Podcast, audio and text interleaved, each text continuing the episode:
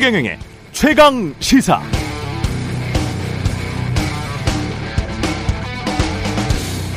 네, 윤석열 대통령 취임사에 대해서 미국의 주요 언론은 어떻게 받아들였나 어제도 잠깐 말씀드렸지만 다시 정리하자면 역시 북한에 대한 입장이 어떻게 변할 것인가에 관심이 집중됐고요. 북한의 비핵화를 추진하겠다는 발언 대부분의 주요 매체 헤드라인이었습니다. 블룸버그는 특히 취임 기사에 이런 제목을 달았는데요. 윤 평양과 베이징에 강경 노선의 신호를 전달했다. 윤석열 대통령이 북한에 대해서뿐만 아니라 중국에 대해서도 강경 노선을 취했다는 뜻입니다. 블룸버그가 주목한 이 부분에 대해서 워싱턴 포스트도 주목했고요. 취임사의 어떤 부분이었을까요? 이 비슷한 해석을 내놨는데 기사 내용을 번역하면 이렇습니다. 비록 윤 대통령이 중국에 대해 언급하지 않았지만 보편적 가치인 자유인권을 적극적으로 보호하고 증진시키겠다고 약속했다. 이 부분 미국 주요 언론이 주목하는 부분 똑같이 미국도 중국도 어, 주목하고 있다는 사실 잊지 않아야겠습니다. 참고로 미국 외교의 상징적인 인물인 헨리 키신저 박사는 최근 영국 파이낸셜 타임즈와의 인터뷰에서 미국이 우크라이나 전으로 러시아를 너무 강하게 몰아붙여 러시아와 중국이 합계 적으로 돌변하는 것, 그래서 미국에 대항하는 것은 유의해야 한다고 말했습니다. 러시아와 중국을 떼어놓는 게 미국 국익에 유리하다는 뜻입니다.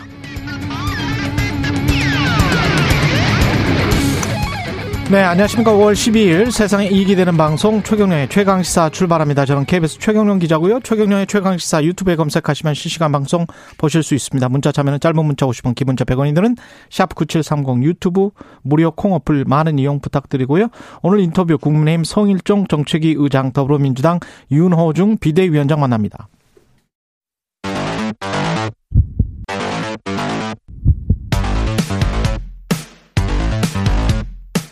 오늘 아침 가장 뜨거운 뉴스 뉴스 unboxing 네, 뉴스 unboxing 시작하겠습니다. 민동기 기자 김민하 평론가 나와 있습니다. 안녕하십니까? 안녕하십니까? 예, 어제 여당이 된 국민의힘 첫 당정 협의를 가졌고요. 2차 추경안 어, 나왔습니다. 아, 아, 규모와 내역은 아직 안 나왔습니다만 600만 원 플러스 알파 이 말은 나왔군요. 소상공인 자영업자 예. 370만 명에게 최소 600만 원의 손실 음. 보전금을 지급을 하기로 했습니다. 이걸 위해서 이제 33조 원 이상 규모의 2차 추경을 편성을 하기로 했는데요. 권성동 국민의힘 원내대표가 업종별로 600만 원에서 플러스 알파가 있을 것이다 이렇게 얘기를 했거든요. 음. 그러니까 최소 금액이 600만 원이라는 얘기이기 때문에 예. 아마 33조 원 플러스 알파가 될 가능성도 있는 것 같습니다. 예. 이제 핵심은 재원 마련 아니겠습니까? 성일종 정책위 의장이 추경 재원 조달을 위해 추가 국채 발행을 검토하느냐 기자들이 이렇게 물으니까 계획이 없다라고 얘기를 했거든요. 예. 그러면 이제 초과 세수를 가지고 이제 이걸 마련하겠다라고 하는 건데 음. 조금 민주당은 좀 이상하다 음. 비판을 하고 있습니다. 이게 왜냐하면 지난 2월 1차 추경 당시에 기재부가 돈이 없다면서 제동을 한번 걸은 적이 있거든요. 예. 그래서 당시 민주당과 정부가 추경 규모를 17조 원으로 줄였고요. 국채 11조 원 가량을 발행을 하기로 했습니다. 근데 그때 돈 없다고 해놓고서는 지금은 왜 또 초과 세수를 하려고 하느냐 이게 이제 민주당의 불만인 것 같고 아무튼 2차 추경안은 오늘 윤석열 정부 첫 국무회의를 거쳐서 내일 국회에 제출될 예정입니다. 그러니까 원래 인수위가 내놨던 이제 보상안은 어, 최대 600만 원. 그런데 피해 정도에 대해서 차등 지급한다. 즉 예, 자영업자 소상공인들이 받는 지원금이 600만 원이 안 될 수 있다. 이제 이 아니었는데 예. 그게 이제 여러모로 이제 공약 후퇴냐 파기냐 뭐 이런 논란이 소상공인 자영업자들이 그런 논란 좀 제기를 했죠. 그렇죠. 그리고 이런 분위기가 뭐 사실 지방선거까지 뭐 이어지게 되면은 이게 뭐 좋은 건 없지 않습니까? 여당 입장에서는. 그렇죠. 그래서 이제 당정 협의를 통해서 이제 좀 선회 입장 선회를 요구한 것 같고 그게 이제 애초에 윤석열 대통령이 거론했던 대로 600만 원 플러스 알파라는 이 보상안으로 이제 결론이 되는 분위기다라고 볼 수가 있겠고요. 음. 그다음에 앞서 말씀하신 이제 그 재원 마련과 관련돼서 민주당이 이제 이 부분에 대해서는 어, 문제 제기를 할 모양인데, 근데 근본적으로 이제 추경을 편성하고 집행하는 거에 대한 반대는 또 아닌 거죠.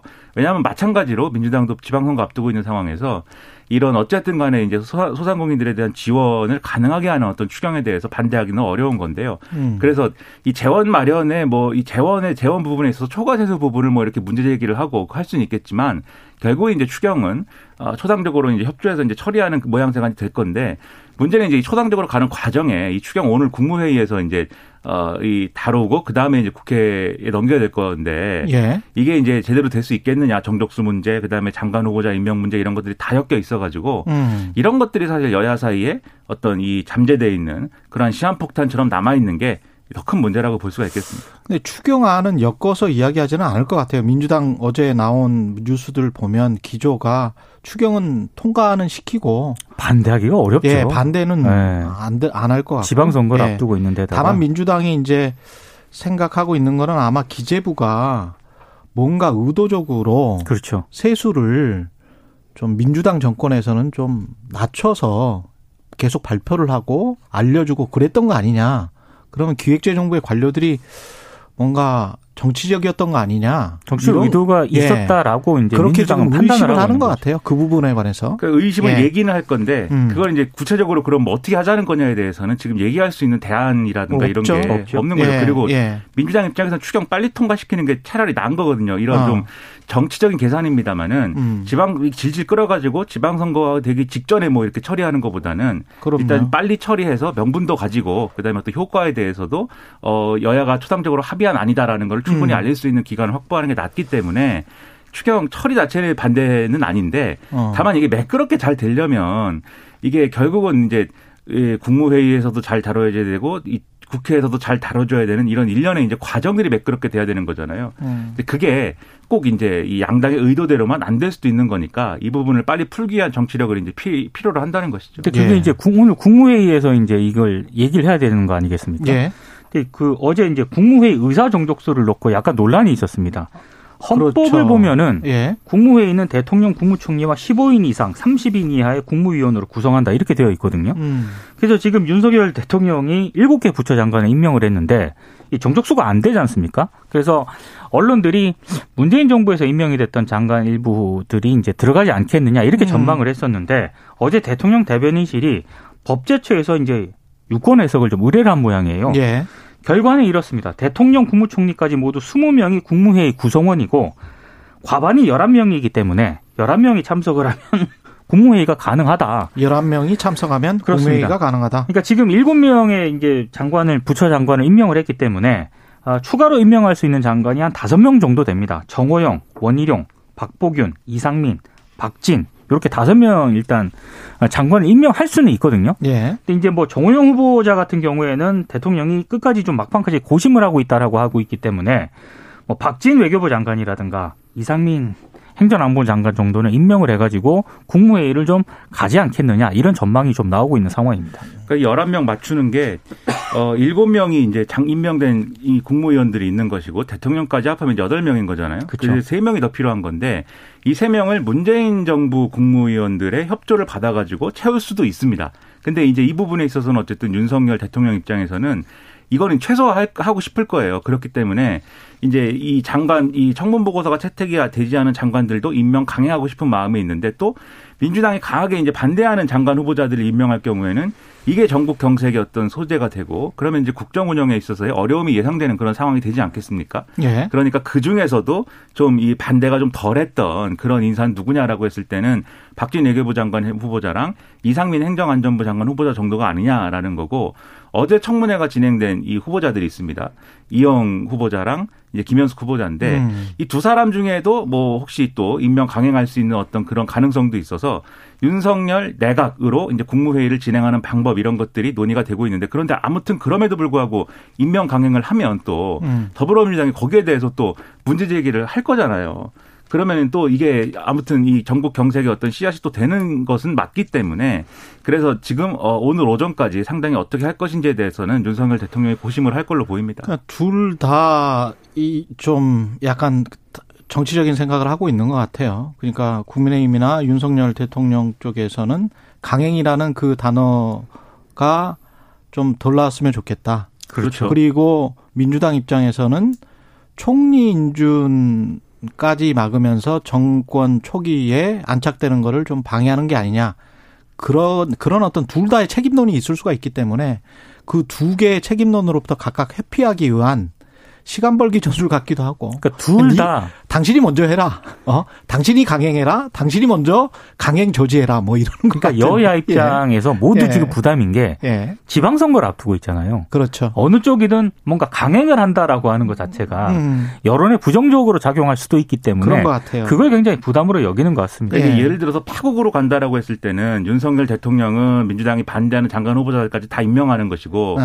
그리고 민주당은 한덕수 총리 후보자 인준안 부결시켜 버리는 것이고 그렇죠. 이게 이제 파국으로 가는 건데 예. 이제 총리 후보자 임명 동의안 부결된 사례가 뭐 아주 옛날에는 뭐 있었는데 이게 김대중 정권 때 장대환, 장상 후보 총리 후보자들 맞아요, 인준이 맞아요. 부결된 거 예. 이외에는 사실 없거든요. 이게 부결이 된 건 없어요. 뭐 그렇죠. 자진 사퇴를 하거나 뭐 이 투표가 장기화되거나 뭐 이런 적은 있지만 음.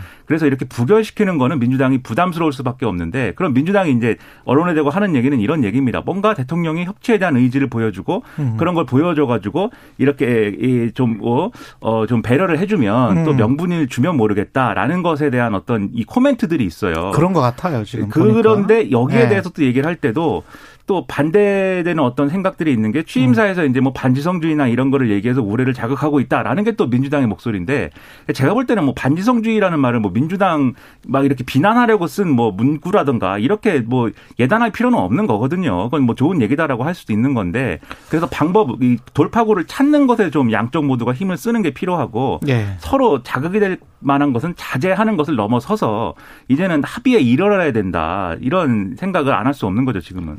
김성애 대통령실 종교 다문안 비서관 이 자신의 과거의 발언에 관해서는 사과를 했는데 사과도 좀 특이하네요. 사과 자체가 또 논란을 좀 빚었습니다. 음. 동성애 혐오 일본군 위안부 피해자 비하 발언으로 논란이 됐는데요.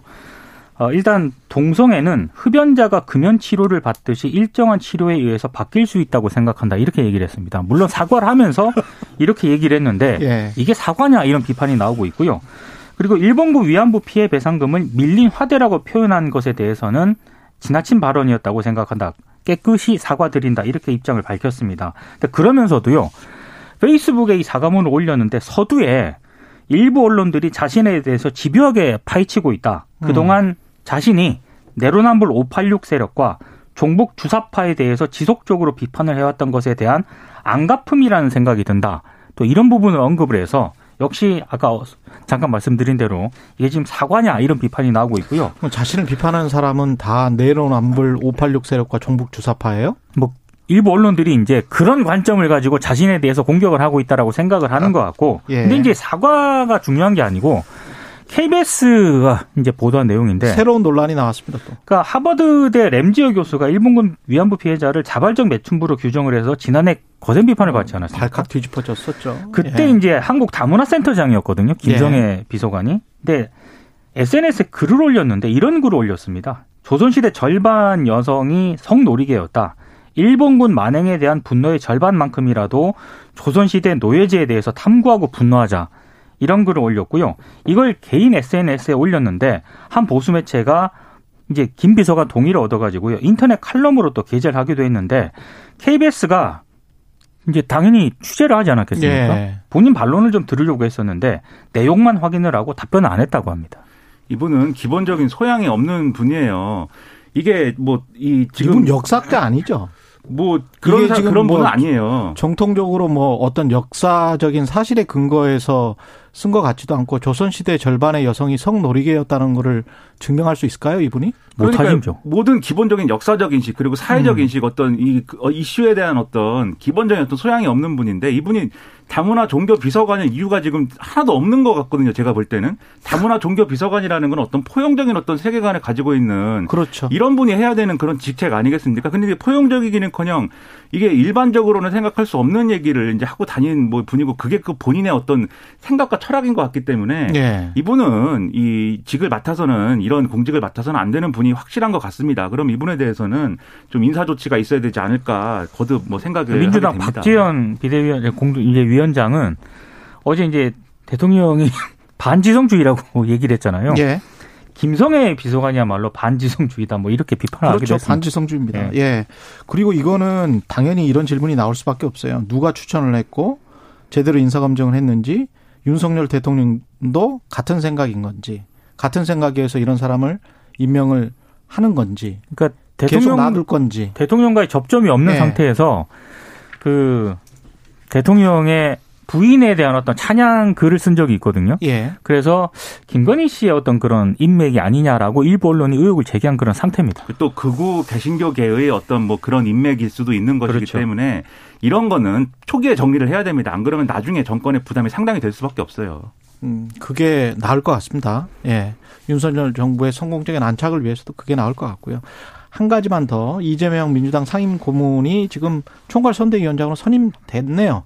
어제 이제 선거대책위원회 네. 출범식에 참석을 했고요. 총괄선대위원장으로 선임이 됐는데 음. 본인에 대해서 방탄용 출마라고 국민의힘이 비판을 하지 계속 않습니까? 비판을 하고 있죠. 여기에 대해서 물도 들어있지 않은 물총이 왜 두렵냐 걱정하지 않아도 된다 이렇게 얘기를 하고 있습니다. 그거는 본인이 이제 이 거리낄 게 없다. 어. 수사나 이런 것들은 거리낄 게 없다는 이제 주장인데 음. 근데 이거 이재명 어, 고문의 이제 그것도 주장과 인식이지 않습니까? 예. 그래서 국민들이 혹시 이런 부분에 대해서 여러 가지로 의심이나 이런 뭐 이런 것이 있다라고 하면은 음. 그걸 적극적으로 또 해소해 줄 수 있는 이런 행보나 이런 것도 필요한 거거든요. 예. 그래서 지금 현안에 대해서 수사 들어 간 거에 대해서 적극적으로 설명하고 해명을 하는 어떤 과정을 갖든지 아니면 이제 국민의힘이 주장하는 대로 뭐 불체포 특권이나 이런 걸 내려놓겠다라고 선언하든지 음. 이런 것들이 필요해 보이는데 뭐 아직까지는 선거전이 뭐 덜 뜨거워진 상황이니까 예. 앞으로 뭐 그런 얘기도 나오는지 지켜보겠습니다. 뉴스 언박싱 민동기 기자 김민아 평론가였습니다. 고맙습니다. 고맙습니다. KBS 일라디오 최경영의 최강시사 듣고 계신 지금 시각 7시 36분입니다.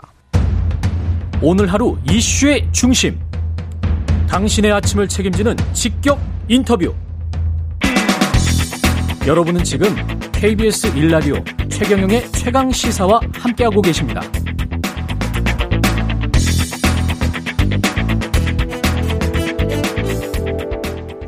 네, 정부와 여당이 어제 첫 당정 협의 갖고 소상공인 자영업자 370만 명에게 1인당 최소 600만 원의 에, 방역 지원금을 지워, 지급하기로 결정했습니다. 최소 600만 원, 33조 원 플러스 알파의 에, 규모 추경안입니다. 국민의힘 성일종 정책위 의장 전화로 연결돼 있습니다. 안녕하세요. 아, 아직 전화로 연결 안 돼 있습니까? 음, 전화 연결이 아직 안 돼 있는 것 같습니다. 33조 원 플러스 알파 규모의 추경안 오늘 국무회의 거쳐서 내일 국회에 제출될 예정이고요. 그리고 여쭤볼 내용들이 많죠. 집권여당의 정책위 의장이 되셨고 소상공인 자영업자 문제뿐만이 아니고 이제 가장 궁금해 하시는 게 또 부동산 세금 문제, 뭐 물가 물가 이야기도 좀 많이 여쭤봐야 될 것 같고요. 지금 연락을 하고 있죠? 음, 예. 연락이 된 것 같습니다. 전화 연결이 아직 안 됐네요. 예. 성일종 정책위 의장이 대선 전에 뵙고 지금 처음인 것 같은데 처음에 이렇게 또 다시 대선 끝난 다음에 한 두 달 만에 만나 뵙기가 이렇게 힘드네요. 전화 연결이 어떻게 돼가고 있는지, 예. 전화 연결 됐나요? 네, 됐습니다. 송일종 의장님 안녕하세요. 예, 안녕하십니까. 예, 전화 연결이 잠깐 안 돼서 제가 약간 당황했습니다. 예. 그 대선 끝나고 지금 처음으로 전화 연결 드리는 것 같은데 일단 축하드리고요. 예, 감사합니다. 예. 예, 집권 여당의 이제 정책위 의장이 되셨고, 어, 책임도, 어, 어깨도 무거우실 것 같고, 소의 각오부터 좀 말씀해 주시죠.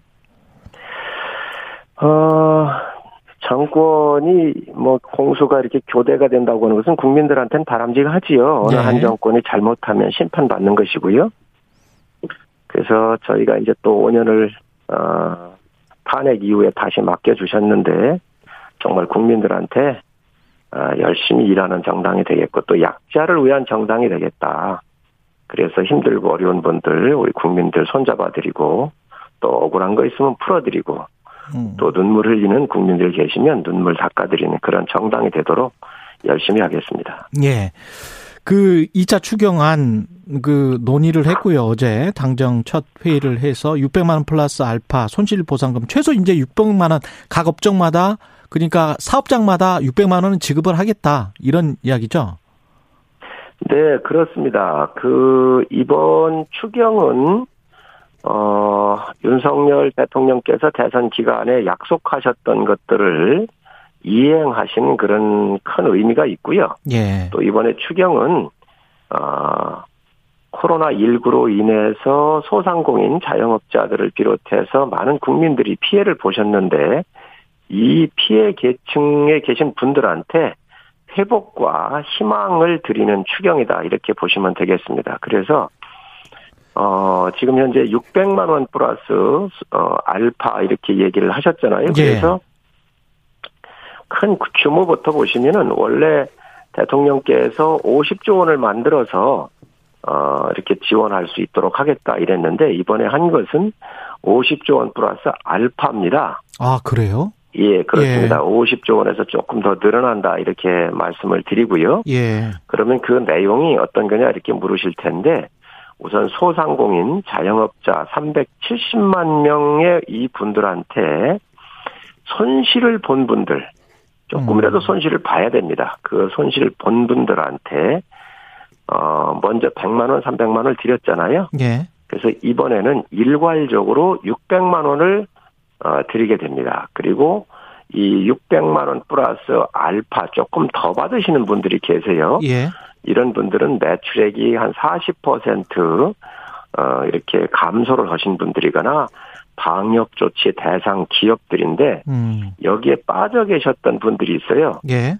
여행업이라든지 그렇죠. 공연 전시업 예. 이런 분들을 이번에 더 추가해서 좀 넣어달라고 요청을 했고요. 아. 그리고 이제 두 번째로는 어 손실 보상률입니다. 지금 예. 작년 7월에 손실 보상법이 통과가 됐잖아요. 예. 예, 그래서 법이 통과됐는데 이 보상률이 90%였던 것을 100%로 올렸고 음. 어 기본으로 50만 원씩 드리던 것을 100만 원씩 올려서 이렇게 그 드릴 수 있도록 요청을 했고요. 또세 음. 번째로는 사각지대에 계신 분들이 계세요. 법인 택시, 참, 전세 버스, 예. 노선 버스, 예. 음, 보험 설계사라든지 어. 문화예술인 이런 분들한테 좀 혜택을 좀 드려야 되겠다. 왜냐하면 이분들이 그렇죠. 승객이 감소하거나 공연을 못하고 또 예. 보험을 모집을 못해서 피해를 많이 보셨어요. 예. 그래서 이분들에 대해서 지원을 좀 해야 되겠다 요청을 했고 또 225만의 취약계층에 계신 분들이 계십니다. 음. 그래서 긴급 생활 생계 지원 자금이다 그래서 예. 75만 원에서 예. 4인 가족 75만 원에서 100만 원 사이를 좀 더 드렸으면 좋겠다 해서 음. 꼭 드려야 될 돈들이지요. 그래서 지원을 해- 했고요. 또 물가 상승으로 인해 가지고 굉장히 어려움을 겪고 계신 분들이 계십니다. 예. 그래서 농업인들이 비료값이 상승했고 사료값이 상승해서 굉장히 고통을 겪고 계세요. 음. 이분들에 대한 지원 그리고 전에 산불이 나가지고 피해 받으셨던 해당 지역에 계신 분들에 대한 이러한 추경이 되겠습니다. 그렇군요. 아, 굉장히 광범위하네요. 제가 쭉 예. 들어보니까. 근데 아, 370, 예. 370만 명이 꼭 손실을 봐야 된다 이렇게 말씀을 하셨는데 그 손실이라는 거는 그 기준이 어느 해인가요? 2019년인가요? 2020년인가요? 그렇습니다. 코로나가 나고 나서 예. 그 이후에 손실 본 분들에 대해서는 예. 이번에 600만 원을 더 드리는 것이죠. 그런 손실의 기준이 뭐냐? 국세청에 자료가 다 있습니다. 자료가 있으니까 그 기준 그렇습니다. 가지고. 예. 예. 그러면 그 30, 370만 명이라는 게 제가 알고 있는 자영업자의 숫자보다는 좀 적잖아요. 그게 예. 손실 본 분들이어서 그렇습니까? 그렇습니다. 아. 어, 그 국가적 그 데이터에 보면 예. 그 분들이 물론 여기에 억울하게 못 들어오시는 분도 있을 거라고 생각을 하지만 예. 국가가 어, 이러한 국가의 자금이 나갈 땐 어떤 근거가 있어야 되지 않겠습니까? 그렇죠, 그렇죠. 래서 그런 것들이 국세청의 DB에 있는 그런 기준으로 했음을 말씀을 드립니다. 그리고 아까 그 손실 보상률 말씀하실 때 기본 50만 원을 100만 원으로 올린다. 기본 여- 금액이죠. 예, 기본 금액. 이 100만 원이 아까 말씀하신 600만 원에 포함되는 겁니까? 아니면 따로 아니, 있- 아니, 따로 아닙니다. 따로입니까? 예, 예, 그거는 저, 저, 저 포함이 안 되는 겁니다. 아, 그래요? 그러면은 예. 600만 원 플러스 알파 뭐 700만 원, 뭐 800만 원 이렇게 될 수 있겠네요. 이 보정률이라고 그러는 예. 게 작년에 법이 이제 그 통과가 됐잖아요. 예, 7월에. 예. 그래서 작년도분은 이미 어, 지급이 됐습니다. 예. 어, 또 작년도분은 지급이 됐고 또 올해 부분은 또 예산에 또 반영이 되어 있지요. 예. 그런데 그 반영되어 있는데 그 반영을 할 때 기본 금액을 50만 원으로 책정됐던 부분이니까 예. 다시 50, 100만 원 올렸으니까 그 추가되는 50만 원이 더 추가됐다 이렇게 이해하시면 될 것 같습니다. 예, 알겠습니다. 그리고 그 야당은 민주당은 최대한 협조하겠지만 천문학적 초과 세수는 심각한 문제다.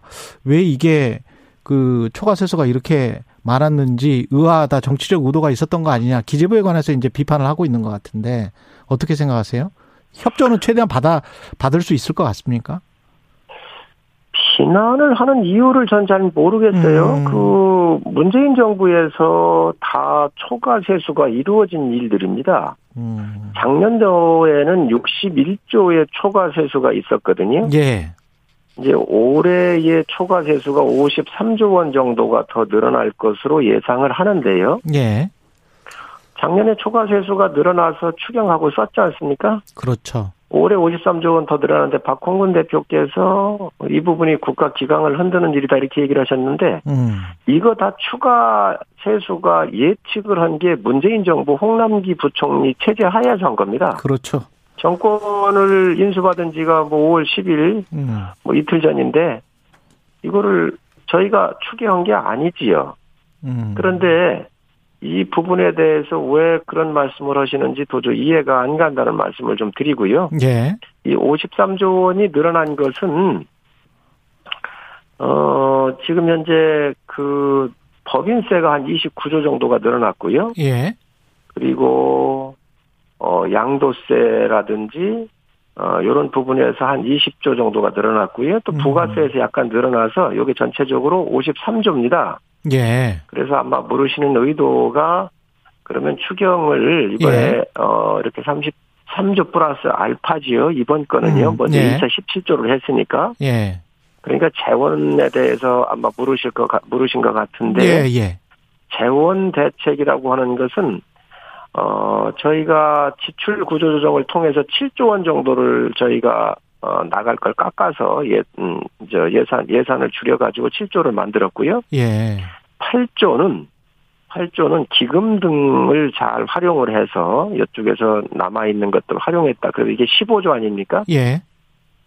나머지는 53조에 이제 추가 세수가 들어왔기 때문에 음. 그 부분에서 저희가 쓰게 된 겁니다. 그런데 거기서 한 23조 정도는 또 법으로 정해져 있는 지방 교부금이라든지 교육 교부금 같은 경우가 있잖아요. 예. 그래서 그쪽은 아주 법적으로 그렇게 53조 중에서 23조는 이렇게 나가는 돈이니까 제외하고 나머지 돈에서 33조 플러스 알파를 만들었고요. 그러고 나니까 음. 한 9조 정도가 돈이 남아요. 그래서 네. 지금 천조 원에 천, 천조 원이 넘는 국채 상환으로 어 저희가 돌려서 예. 지금 50.1%의 국가 부채 비율을 49.6%로 이렇게 낮추도록 국가 음. 부채를 갚았다는 말씀을 드립니다. 오히려 돈이 남아서 국채를 갚았다. 예. 예, 채무를 갚았다. 추가 세수가 들어왔기 때문에 음. 나머지 빨리 갚아서 국가의 재정 비율을 어, 부채 비율을 좀 낮춰야지요. 지금 있는 돈이네요. 그러면 이게 그 이제 예, 그 저 세수가 더 들어왔기 때문에 예. 저는 살림을 가능하면 좀 아껴서 쓰고 예. 미래 세대를 위해서 국가의 부채비를 줄이는 게 맞다고 생각을 합니다. 예. 이 추경을 한 53조를 그러면 언제 지급은 어떻게 되는 거죠? 자영업자들에게? 어, 네, 지금 이제 그 여야 예결위 간사끼리 협의를 좀 했고요. 예. 어, 여러 가지 과정을 거치겠지만 19, 20일 날 19, 20일 날. 예, 19, 20일에 이제 현안 질의를 이 추경에 관련된 예결위가 열려서 질의까지 하는 것까지 의사 일정이 합의가 된 거로 알고 있고 그 이후의 일정은 다시 또 협의하게 될 겁니다. 아, 그러면 혹시 지방선거 이전에라도 자영업 하시는 분들이 받을 수 있나요? 가능하면 빨리 하루라도 시급한 사항 아닌가요? 네. 지금 이 현장에서 일하고 계신 분들이 굉장히 어려우시기 때문에 어 저는 하루라도 빨리 드려야 된다고 보고 음. 또 민주당도 여러 차례 추경을 할 때 하루라도 빨리 한다라고 하는 늘 스탠스를 가지고 있었습니다. 그렇기 때문에 음. 어 아마 민주당이 가, 가려고 하는 방향하고 똑같은 거 아닌가 생각을 합니다. 예. 그 물가에 대한 걱정은 많은데 이 추경 돈이 좀 풀리는 것과 물가는 아무 상관이 없을까요? 어떻게 보십니까? 왜요? 이 시장에 음. 그 돈이 많이 풀리면 예. 물가에 영향을 주지요. 그렇지만 지금 이 코로나로 인해서 또 정부에 의해서 어 방역 조치가 내려졌고 음. 협조하셨던 많은 분들이 피해를 보고 예. 바로 회복과 희망을 드려야 되기 때문에 이 물가보다도 더 피해 계층에 대한 지원은 더 다급한 일이기 때문에 서두르는 게 맞다고 생각을 합니다. 그 지금 정부의 부동산 정책에 관해서 관심이 많고 기대도 많은 것 같습니다. 사람들이 그 세금이나 뭐 이런 것들은 어떻게 지금 방향을 잡아가세요? 종부세, 양도세 뭐 이런 것들. 아직 당정 간에 이 부분에 대해서 협의가 된 거는 없습니다. 예. 예, 없지만 지금 말씀 주시는 의미는 양도세나 종부세의 방향이 어떠냐 이렇게 예, 예, 좀 예. 물으시는 거잖아요. 예, 예. 어, 이 부분에 대해서는 지금 현재 특히 종부세에 대해서 종부세에 대해서 물으시는 것 같은데 종부세는 여든 야든 주택을 한 채 갖고 이런 분들이 많은 세금을 내고 있기 때문에 음. 또 지금 중과가 되어 있는 부분이 있어서 이 부분에 대해서는 어 하여튼 좀 우리가 그어 세에 대한 부담을 좀 낮춰보자라고 하는 쪽에 여야가 방향성은 같은 것 같습니다. 여야가 방향성 같다. 종부세 예. 관련해서 양도세는 어떻습니까? 다주택자에 대한 양도소득세 이게 중과하는 게 1년 이제 한시 유예가 실시됐잖아요. 그렇죠? 그렇습니다. 예. 1년 정부에서 한시적으로 어 이게 이제 유예가 됐는데요. 음. 어 이 부분에 대해서도 이 부분은 이제 부동산 시장하고 다 연결돼 있는 거 아니겠습니까? 예. 그래서 어 점진적으로 어 이 세율들은 여든 야든 이게 좀 낮춰가는 방향으로 어 방향성은 일치를 하고 있는데 예. 이 부분에 대해서는 하여튼 음, 그 가장 중요한 것이 부동산 시장의 안정과 연관이 되어 있기 때문에 그렇죠. 예, 그 부분은 앞으로 좀 면밀하게 검토를 하면서 음. 어, 협의를 해야 된다고 생각을 합니다. 부동산 시장 그 원희룡 국토부 어, 장관 후보자도 그 이야기를 했었는데 하향 안정화가 목표고 지금 부동산 시장의 상황을 어떻게 보는지도 당정이 어떻게 보는지도 참 궁금하긴 해요. 상당히 이제 조심스럽게 지금 접근을 하시는 것 같은데 이게 어떤 어떤 전문가들은 급락할 가능성에 에 관해서까지도 이야기를 하고 어떤 사람들은 상당히 긴 기간 침체기를 겪을 수 있다. 가격적인 측면에서 그런 이야기를 하기도 하고 그렇게 본다면 그냥 어 하향 안정화가 목표라면 좀 놔두는 것도 낫지 않을까 뭐 그런 생각도 들고요. 어떻게 보십니까? 세제를 낮추자, 세제를 그냥 놔두자는 말씀이시죠? 보유세 같은 경우에 이제 일종의 뭐랄까요? 뭐 일가구 일주택 같은 경우는 힘드신 분들도 있을 수 있겠습니다만은 그렇게 되면 아무래도 매물 출회가 많이 있, 게 되지 않을까요? 보유세를 그대로 두고 양도세를 지금 낮추는 정책은 여야가 다 합의를 한 것 같은데. 그 이제 종부세 때문에 그러시는 예. 것 같은데, 예. 어, 요것은 이제 두 가지 방법이 있습니다. 하나는 예. 공시지가가 과표 기준이 아니겠습니까? 그렇죠.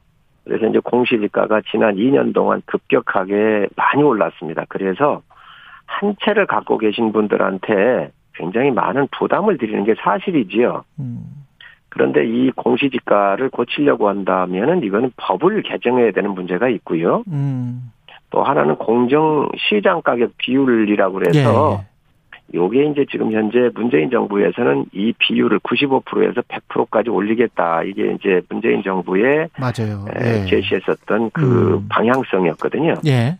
근데 요거는 시행령으로 좀 조정을 할 수가 있기 때문에 아. 이 공정 시장 가격 비율을 95%에서 예를 아. 들면 90%로 낮춘다든지 음. 또뭐 85%로 낮춘다든지 이런 것들은 시행령에 의해서 시장 상황을 보아가면서 음. 그 부분들은 조절할 수가 있습니다. 그러나 알겠습니다. 이 여기까지. 부분에 이 부분에 대해서도 예. 여야가 방향성은 국민의힘 일주택 정책위 갖고 계신 의장이었습니다.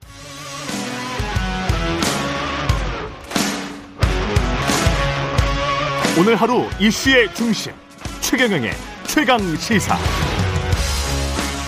네, 여당과 야당 교체된 상황에서 6일 지방선거 시간 점점 다가오고 있고요. 어제 더불어민주당 지방선거 선대위 출범했습니다. 선대위원장을 맡은 윤호중 더불어민주당 비대위원장과 자세한 이야기 나눠보겠습니다. 안녕하세요. 네, 안녕하세요. 윤호중입니다. 예. 방금 전에 송일정 정책위 의장과 어, 통화를 했었는데 네네. 이야기 혹시 들으셨는지 모르시겠습니다만 아, 들었습니다. 예, 추경안 관련해서 이제 50점 플러스 알파다. 그래서 공약을 지키는 것이고 네네. 민주당도 이제 그런 어떤 기조였기 때문에 협조를 할 것으로 알고 있다. 이렇게 이야기를 했는데 어떻게 생각하십니까? 네, 뭐 어, 50조 플러스 알파 아, 이렇게 어, 추경안을 짰다라고 하는데요. 실제로 어, 중앙정부가 어, 이 어, 사용할 어, 추경 예산 규모는 그 중에 지방 정부에 지원하는 거를 빼고 한 30조가 조금 넘는 것으로 음. 그렇게 알고 있는데 예, 이 이것은 이제 기왕에 어, 대통령 선거에서 공약했던 내용이 어, 많이 후퇴한 것입니다.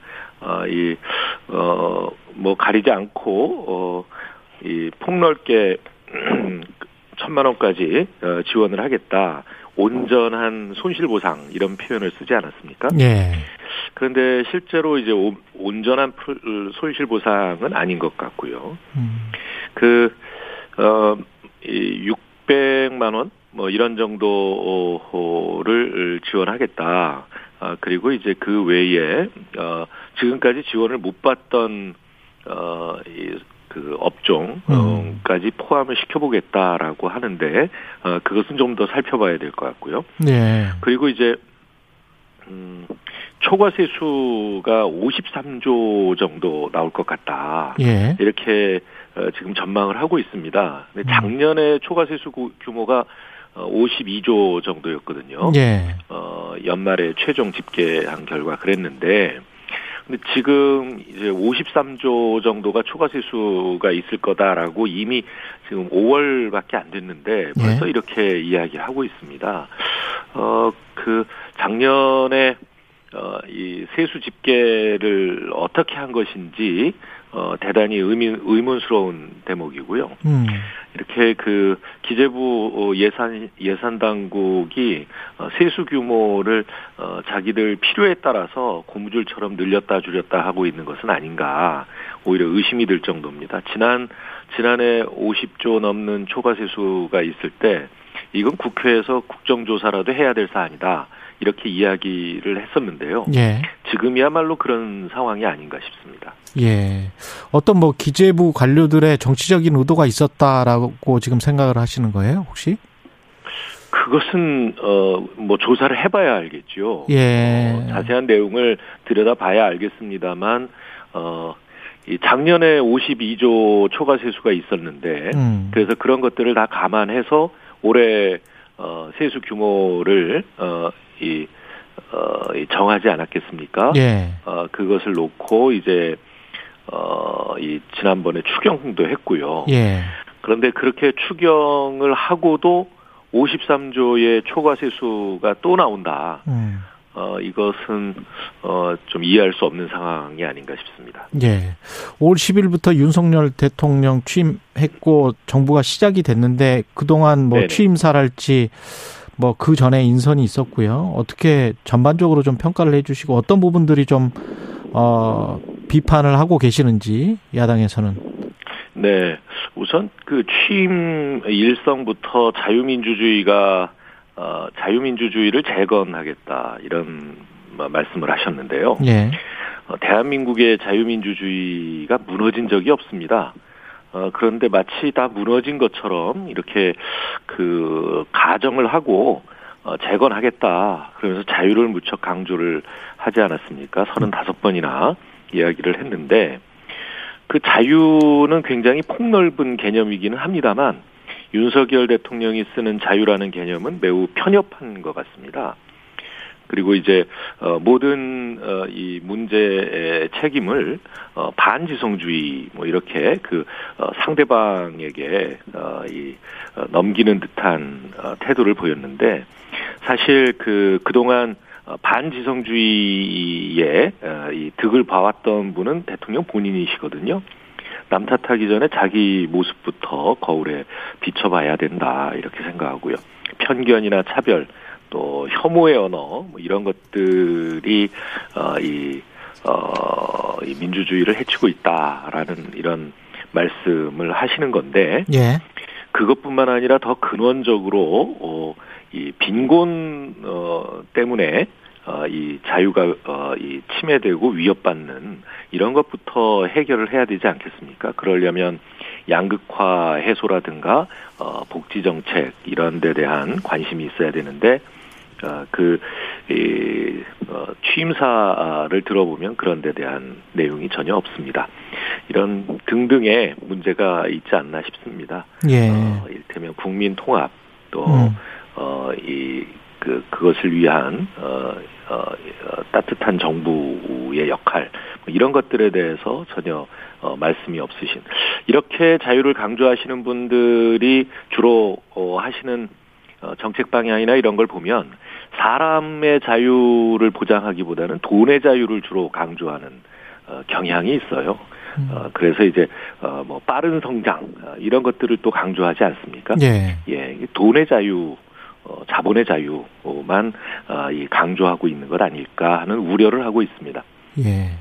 그 현안 중에서 한덕수 국무총리 후보자 임명 동의안 네, 네, 이거는 대통령이 지금 1호 안건으로 서명을 했는데 네, 네. 민주당의 정확한 입장은 뭔가요? 어, 저희는 한덕수 총리가 어, 많은 부적격 그이 어, 사항들을 가지고 있다 예. 이렇게 판단을 하고 그래서 어, 임명 동의안을 아예 보내지 말아달라라고 하는 입장이었습니다. 음. 어, 그런데 이제 뭐 1호 서명으로 바로 국회에 서명해서 넘겼으니 이제 어, 여야가 이 문제는 어, 논의를 해봐야 되겠습니다만 아직 그 어, 이 임명한 처리를 위한 본회의 일정을 못 잡고 있는 상황이죠. 예.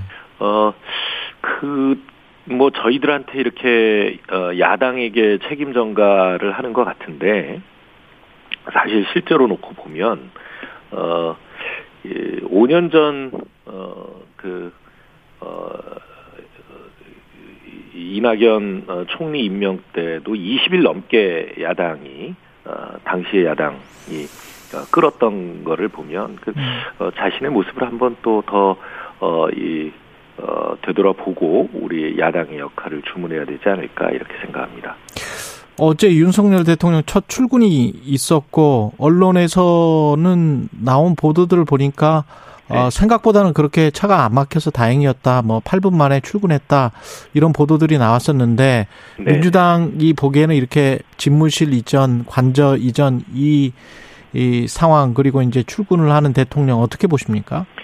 네, 우선 관, 그 집무실 이전과 관저 이전과 관련해서는 어, 국민과 한마디 상의 없이 어, 의견 수렴도 없이 어, 일방적으로 어, 전격적으로 이렇게 그 결정을 해서 무리하게 지금 이 국방부와 합참이 이사를 하고 있지 않습니까? 네. 그렇게 무리하게 하다 보니까 어 2층 집무실이 아직 꾸며지질 않아서 어 임시 집무실을 지금 5층에 마련해서 쓰고 있는 어 이런 상황이죠.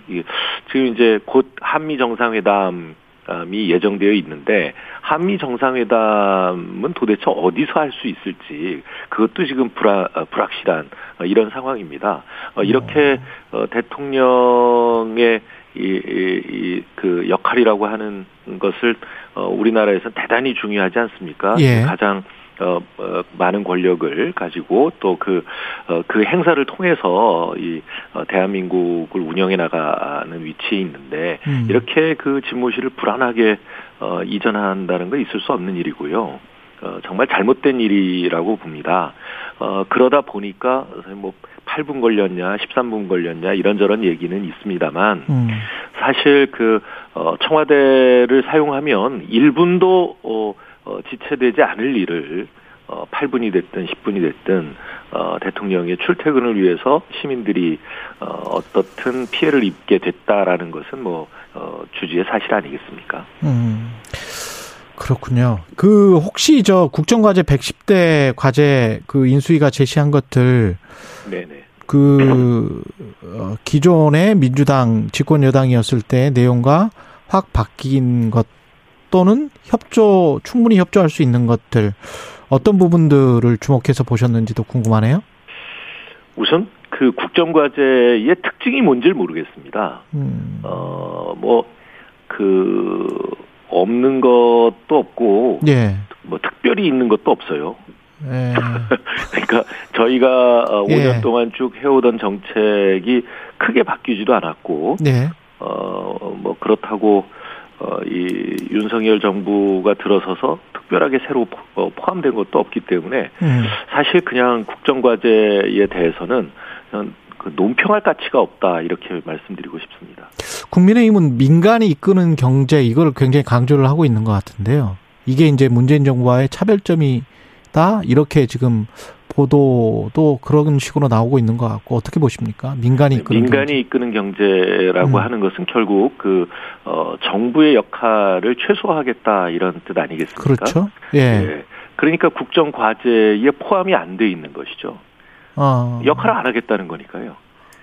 그럼 뭘안 하겠다라고 하는지도 분명하지 않습니다. 어. 실제로 어, 정부의 역할을 안 하다 보면 예. 어, 이런 그 자산 격차라든가 음. 그다음에 또 소득 격차 어, 그 결과로 나타나는 양극화 문제 이런 것들을 이제 해, 해소할 수가 없는 것이죠. 음. 어, 이- 뭐, 사실 이 경제에 대한 이야기가 어, 취임사에 전혀 없지 않았습니까? 거의 예. 없었죠. 그냥, 어, 이 성장, 뭐 성장, 이 한, 도약. 한마디 예. 외에는, 예. 어, 어, 제대로 된 그 경제 정책의 방향을 제시하지도 않았는데, 저는 그 윤석열 대통령이 어, 일종의 가상현실 속에 살고 있는 것 아닌가.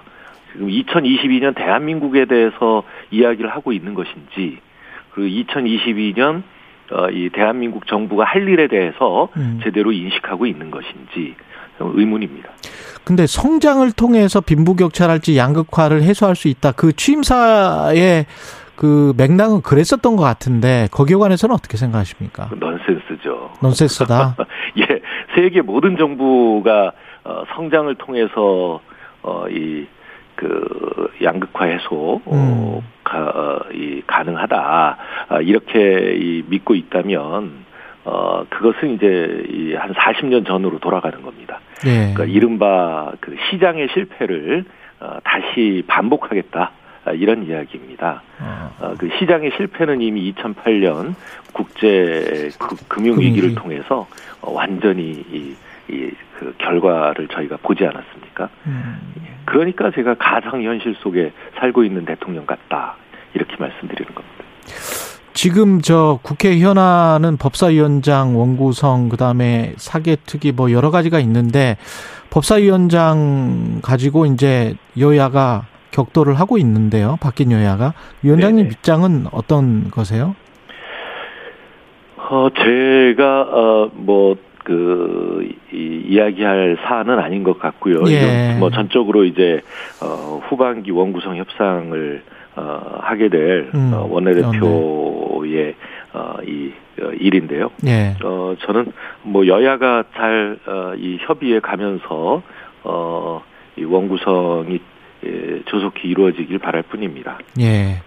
그리고 이제 선거 이야기를 해야 되는데 지방선거에 과반이 아니고 여덟 여덟 개가 목표인 겁니까 지금 광역 지자체 단체장? 아, 예, 민주당? 과반이면 뭐, 예. 그, 저, 완승이다, 이렇게 예. 보는 거고요. 예. 최소, 어, 경기도를 승리해서 음. 여덟 개 정도를, 어, 이 앞서게 되면 이긴 거라고 볼 수 있지 않느냐라고 하는 음. 게 어제, 어, 저희 이제 선대위 출범 그랬죠. 을 하면서, 예. 어, 우리 그, 어, 이 선거 본부장이, 음. 어, 이 이야기를 한 내용입니다. 지난번 대선 때가 10대 7이었으니까 8개라는 건 이제 9대 8 정도가 목표다. 국민의힘 네. 9, 민주당 8 이게 목표다라는 것이고 그게 달성이 될 것 같습니까? 선거 끝나고 대선 끝나고 별로 시간이 안 흘러서 게다가 이제 집권 여당이기 때문에 다양한 정책으로 또 민심을 잡을 수도 있을 것 같은데요, 국민의힘이. 네네. 음. 예, 뭐 그런 그 모든 것을 감안해서 어, 어, 이 저희가 힘든 선거입니다만 최선을 다하겠다는 말씀이고요. 예. 예, 어, 우리 후보들이 어, 이 능력 있는 일꾼들이고 또 그 능력을 다 보여왔기 때문에 음. 어, 어, 열 군데라는 것은 이제 그 열 군데에 에, 이 어, 우리 이 단체장, 우리 당 소속 단체장이 있었다는 걸 의미하지 않겠습니까? 예. 예, 저희 그, 어, 당 소속 그, 어, 시도지사들이, 어, 지난 4년 동안, 어, 이 시도민들을 위해서 열심히 일해왔기 때문에 그런 평가를 받지 않을까 싶습니다. 음.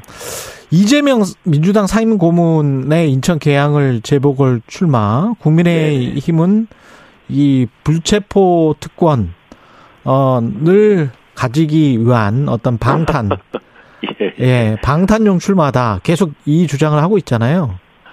아, 예.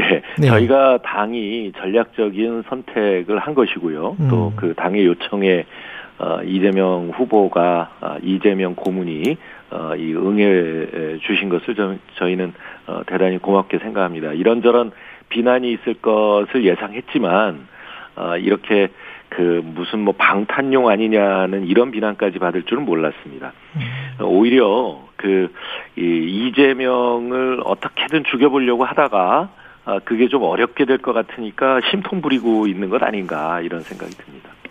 지방선거의 의미는 뭐라고 보세요? 이번에 6일 지방선거. 네, 어제 이재명 고문도 말씀하셨지만 이번 지방선거는 어, 이 중앙정부가 어, 앞으로 5년 동안 제대로 못할 일, 이럴 이런 일을 어, 이제 지방정부가 어, 해야 되지 않겠습니까? 좀 전에 어, 제가 이 윤석열 정부에 없는 정책들을 말씀을 드렸는데요. 음. 어, 우리 국민들을 지역에서부터 따뜻하게 감싸고 어, 그래서 어, 이, 이 격차 해소하고 양극화 극복하고 그걸 통해서 어, 이 어, 우리 이, 그 사회의 안정성을 높이는 이런 역할을 어, 지방 정부가 제대로 해줘야 된다. 그런 일을 할 수 있는 민생 일꾼이 필요하다. 라고 하는 게 어, 이번 선거의 주안점이 아닐까 싶습니다. 아까 특별히 경기도도 강조해서 말씀을 하셨는데 최대 승부처가 누가 봐도 이제 경기도인데요. 네네. 선대위 차원에서 경기도에 뭐 특별히 어떤 승리로 이끌 전략 같은 거는 준비하고 계시나요? 네, 저희는 어제 에, 이 5대 책임 돌봄제를 어, 공약으로 내놨습니다. 5대 책임 돌봄제. 5대 다섯, 다섯 가지의 책임 돌봄 돌봄제를 내놨는데요. 음. 어, 그것은 이제 어, 이그 어, 학교 학교 어, 방과 후 돌봄이라든가 예. 또 그다음에 어, 이 유아 돌봄 그다음에 또 이 환자 아, 중증 환자에 대한 돌봄 뭐 이런 등등 해서 장애인과 또 노인까지 이렇게 어, 이 이것이 이제 어 국민들의 에, 이 부담이 되지 않도록 어 이 책임지고 어 이 그 지방자치단체와 국가가 어 이 그 돌봄을 책임지겠다라고 하는 그런 어 개념입니다. 어 이렇게 그 어, 경기도에 나서는 우리 어, 김동연 어, 후보뿐만 아니라 어, 17명의 예, 우리 당 어, 이 공천 후보자들에게 어, 이 공통 공약으로 어, 내놨습니다. 이것을 이제 우리가 국회를 통해서 어, 제도로서 뒷받침하겠다. 라고 하는 것인데요. 어, 이 17명의 우리 후보들은, 어, 이 지방에서만 이런 공약, 어, 이 책임질 수 없기 때문에 공약을 내놓기가 대단히 어려웠는데, 어, 우리 중앙, 저, 그 전국 공약으로, 어, 저희가, 어, 돌봄 책임제를, 어, 내놓음으로써 이 그 어, 새로운 정책이 가능하게 됐다 이런 말씀드립니다. 알겠습니다. 여기까지 하겠습니다. 윤호중 더불어민주당 비상대책위원장이었습니다. 고맙습니다. 네, 네 감사합니다. 공정, 공익, 그리고 균형. 한 발짝 더 들어간다. 세상에 이익이 되는 방송. 최경영의 최강 시사.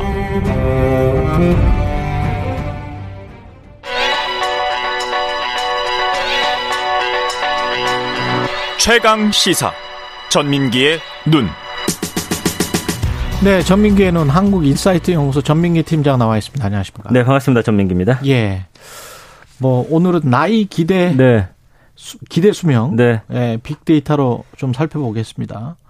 나 기대 수명이 몇 살인가요? 우리가 지금? 그러니까 기대 수명이 이제 열 0살인 출생아의 남은 생이라고 보시면 되는데 아, 통계청이 우, 이제 최근에 우리가 아니군요. 예, 영살인 출생아. 예. 예. 발표를 했습니다. 그랬더니 기대 수명이 2020년 기준으로 평균 84 83.5살. 음. 남자가 80.5, 여자가 86.5. 그래서 여성이 대략 남성보다 6년 정도 더 사는데 일단 남자도 80세를 넘겼다라는 게 좀 이제 어 우리가 정말 이제 오래 사는구나 느낄 음. 수가 있는 부분인 것 지금 같습니다. 태어나는 아이들은 예. 평균 83세까지는 네. 살수 있다. 근데 이제 이게 보니까요. 예. 어 의술이 계속 발전하잖아요. 그렇죠. 그래서 계속 늘어납니다. 계속 늘어나요. 지금 뭐 60세인 분들이 어쨌든 거의 90세까지 사는 걸로 나오니까 이게 지금 이제 60세인 분들도 네. 90세까지는 30년은 더 예. 사실 수 있다. 그러니까 이게 어쨌든 평균치여서 이런 거고요. 예. 예, 좀 들여다볼 부분들이 있습니다. 이게 지금 과거에 비해서 말씀하신 대로 엄청 늘어, 늘었죠. 1970년에 보니까 남자가 58.7세예요. 여자 58.7세? 예, 여자가 65.8세, 평균 62.3세였거든요. 50년 사이에 21.2년이 늘어났죠. 해마다 한 평균적으로 0.4년 정도가 늘어난 건데 이 무엇보다 소득 증가, 기술 인프라가 이제 영아 사망을 좀 크게 줄인 이유가 있고요. 음. 근데 이제 이 초고령 사회로 향하고 있는데 이런 어떤 기대 수명 지표가 사실은 이 정확한 실체를 보여주는 데는 한계가 있다. 때로는 왜냐하면 이게 좀 과소하게 추정치이기 때문에 아, 그래요? 평균인데? 그렇습니다. 왜냐하면 예. 이제 그래서 어떤 복지라든지 우리 노인 음. 문제에 대해서 우리가 지금 갖고 있는 관심보다 음. 더 크게 좀 관심을 가져야 된다라는 이게 83세인데도 과소하게 추정될 수도 있다. 그러면 보통 우리가 일상생활에서 많이 보는 어르신들 같은 경우는 훨씬 더, 더 오래 사신다? 맞습니다. 예. 왜냐하면 이게 평균치다 보니까 음. 우리가 좀 주목해봐야 할 지표가 있는데 그 최빈 사망 연령이라는 거예요. 이건 가장 빈도수가 높은. 그렇죠. 그래서 사망 빈도가 가장 높은 연령을 뜻하는 게 바로 이 지표인데 예. 대다수 구성원이 실제 가장 많이 사망하는 중심 지점을 보여줄 뿐만 아니라 우리 사회 고령화하고 또 사망 불평등의 어떤 현재 모습을 더 체감 있게 표현해주는 그런 그렇군요. 지표거든요. 예. 예. 그래서 요걸 좀 소개해 드릴까 하는데 예. 한국보건사회연구원의 그 우회복 연구위원이 이달 초에 이 최빈 사망 연령 통계를 내놨어요. 그래서 1970년대 이래 우리 사회 최빈 사망 연령 추세하고 성별 격차를 내놓은 건데 그 최빈 사망 연령이 2015년에서 19년 5년 평균이 남성이 85.6년, 여성이 90년으로 나타났습니다. 그러니까 뭐 예. 자살이나 사고 어. 같은 이런 특수 사례를 좀 제외하고서 아, 자살이나 사고를 제외하고. 그렇죠. 근데 이제 다수의 여성이 이렇게 되면은 기대 수명인 85살 넘겨서 90살까지. 그러니까 우리가 일반적으로 이제 이런 사고를 일생에서 한 번 목격하기가 쉽지가 않잖아요. 그렇죠. 근데 주변에 있는 분들은 그래서 여성분들은 지금 90살까지는 산다. 이렇게 좀 추정을 할 수가 있다라는 것이죠. 대단하네. 예. 와, 우리가 이- 정말 초고령 사회군요. 그렇습니다. 예. 다른 국가들은 어느 정도입니까? 그래서 이 대표적인 초고령 사회 일본의 최빈 사망 연령을 보니까 1970년대 초반에 남성이 78.23년, 여성이 82. 음. 그러다가 20년 전인 2000년대 초반에 일본 여성의 최빈 사망 연령이 이미 90살을 넘게 되거든요. 예. 남성도 85살이고. 근데 이제 근년에 최근에는 남성이 87.66년, 여성 92.49년 기록했고요. 프랑스는 같은 기간에 남성이 88.16년, 여성이 91.18년. 뭐 미국은 86년, 여성이 89년. 비슷합니다. 거의 이제 까지는 최빈 사망 연령 예 산다라는 것이죠. 예. 소타임님이 요즘은 70세도 시골 가면 막내입니다. 뭐 이런 말씀하셨는데 맞아요. 예. 그래서 노인이라는 단어로 제가 키워드 분석했을 때 예. 어르신들이 80은 넘어야 노인이다라고 생각하시는 분들이 많다 가장 많더라고요. 80은 넘어야. 예. 진짜 근- 어, 근데 또 건강하시더라고요. 그러니까요. 예. 예, 예. 60세, 70세 정도면 다 건강하셔서 네, 환갑 잔치는 다 없어져 버렸고요. 맞습니다. 이 오래 산다는 게 축복이긴 한데 또 이게 가난하면 이게 굉장히 좀 힘들거든요. 그래서 예. 우리가 주목해야 될 부분이 그건 것 같아요. 대다수 한국인이 80살 언저리에 사망하는 게 아니라 이미 음. 90살 가깝게 살고 있다. 그러면은 음, 개인의 어떤 노후 설계나 건강보험, 국민연금, 이 고령기 사회정책 디자인도 이 나이에 맞춰줘야 된다라는 주- 주장이 나오고 있는 거예요. 음. 근데 아직 우리가 과연 이- 이런 부분에 대해서 심각하게 생각하고 있느냐 여기에 이제 좀 물음표를 던지는 것이죠. 그 생명보험 회사들 고민이 많겠네요. 생명보험 회사들 주가가 계속 떨어져 왔던 게 네. 사실은 이런 것 때문에 그런 거 아니겠습니까? 맞습니다. 예. 맞습니다. 예. 갈수록 남녀 격차도 줄어들고 있다는 것도 좀 특이하네요. 옛날에는 뭐 남성 여성이 음. 굉장히 좀 격차가 많이 났었잖아요. 맞습니다. 그래서 70년대 보면은 남성의 최빈 사망 연령이 67.5세, 여성이 80.96세, 13.46년이나 됐어요, 격차가. 근데 이제 계속 줄어들면서 2000년대 초반에는 이제 거의 5년, 그래서 최근에는 4년까지 좁혀졌고, 기대 수명 지표에서 나타나는 성별 격차가 어, 이렇게 된 걸 고려하면 앞으로는 더 좁혀질 것이다. 추세로 봤을 때. 예. 이런 좀 또 통계가 있고요.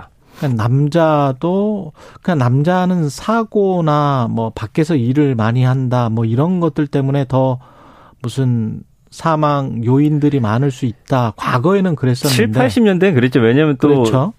어, 부- 어머님들은 주로 집에 계시고 그렇죠. 일하시고 또 술 담배 많이 하시고 뭐 아, 등등에 술, 담배, 술, 예, 담배. 스트레스 뭐 등등 예. 하니까요. 예. 그런데 지금은 뭐 다 건강하게 사시는 분들이 많아서 네. 이게 지금 다른 변수가 없다면 우리가 예상보다 훨씬 더 오래 살 수 있다는 게 그렇죠.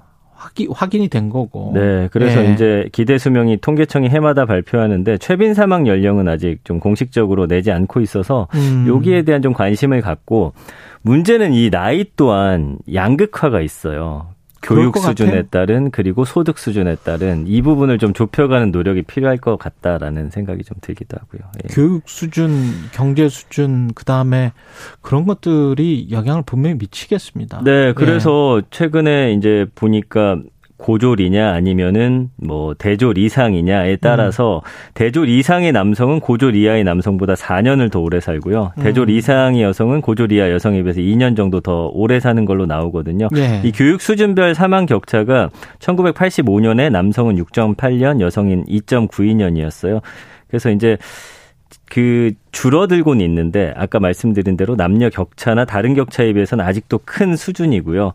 그래서 교육 수준이 낮은 계층은 높은 계층에 비해 수명도 짧은데 특히 이제 고학력층에 견줘서 사망 시점이 특정 구간에 좀 집중돼 있지 않고 더욱이 건강이 좋은 상태에서 보내는 건강 기대 여명도 좀 짧다. 음. 그러니까 이 평균치를 좀 맞추기 위한 우리 사회의 좀 노력이 필요하지 않을까라는 생각이 좀 드네요. 예. 정말 복합적인 거네요. 예. 교육, 임금, 뭐 주거, 네. 뭐 어두운 곳 반지하 같은 데 살면 아무래도 그렇습니다. 예, 예. 건강에 문제가 생길 것이고 그러니까 사실은 오래 사는 게 중요한 게 아니라 아까 말씀해 주신 대로 건강하게 오래 사는 게 중요한 그렇죠. 거거든요. 마지막에 예. 이제 아픈 기간을 최소화시키면서 음. 그런 쪽으로 이제 우리 사회가 좀 더 집중할 필요가 있지 않나 예. 라는 분석입니다. 알겠습니다. 전민기의 눈이었습니다. 고맙습니다. 감사합니다. 예, KBS 일라디오 최경영의 최강시사 2부는 여기까지고요. 잠시 후 3부에서는 새 정부의 한, 한중 외교 현안과 과제 짚어봅니다. 이- 이 문제 중요하고요. 차별금지법 촉구에 나선 가수이자 연기자죠. 하리수 씨도 만나보겠습니다.